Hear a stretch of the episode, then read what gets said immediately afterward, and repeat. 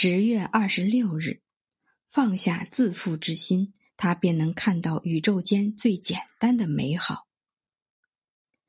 不应将生活分割的支离破碎，它应被当做一个和谐的整体来对待。这样，你就能发现生活里最美好的简单。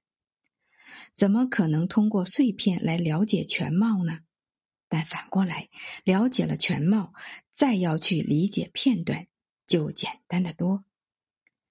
罪恶之人怎么能理解崇高的神圣呢？但反过来，理解圣洁后，再来了解罪恶，就显得易如反掌。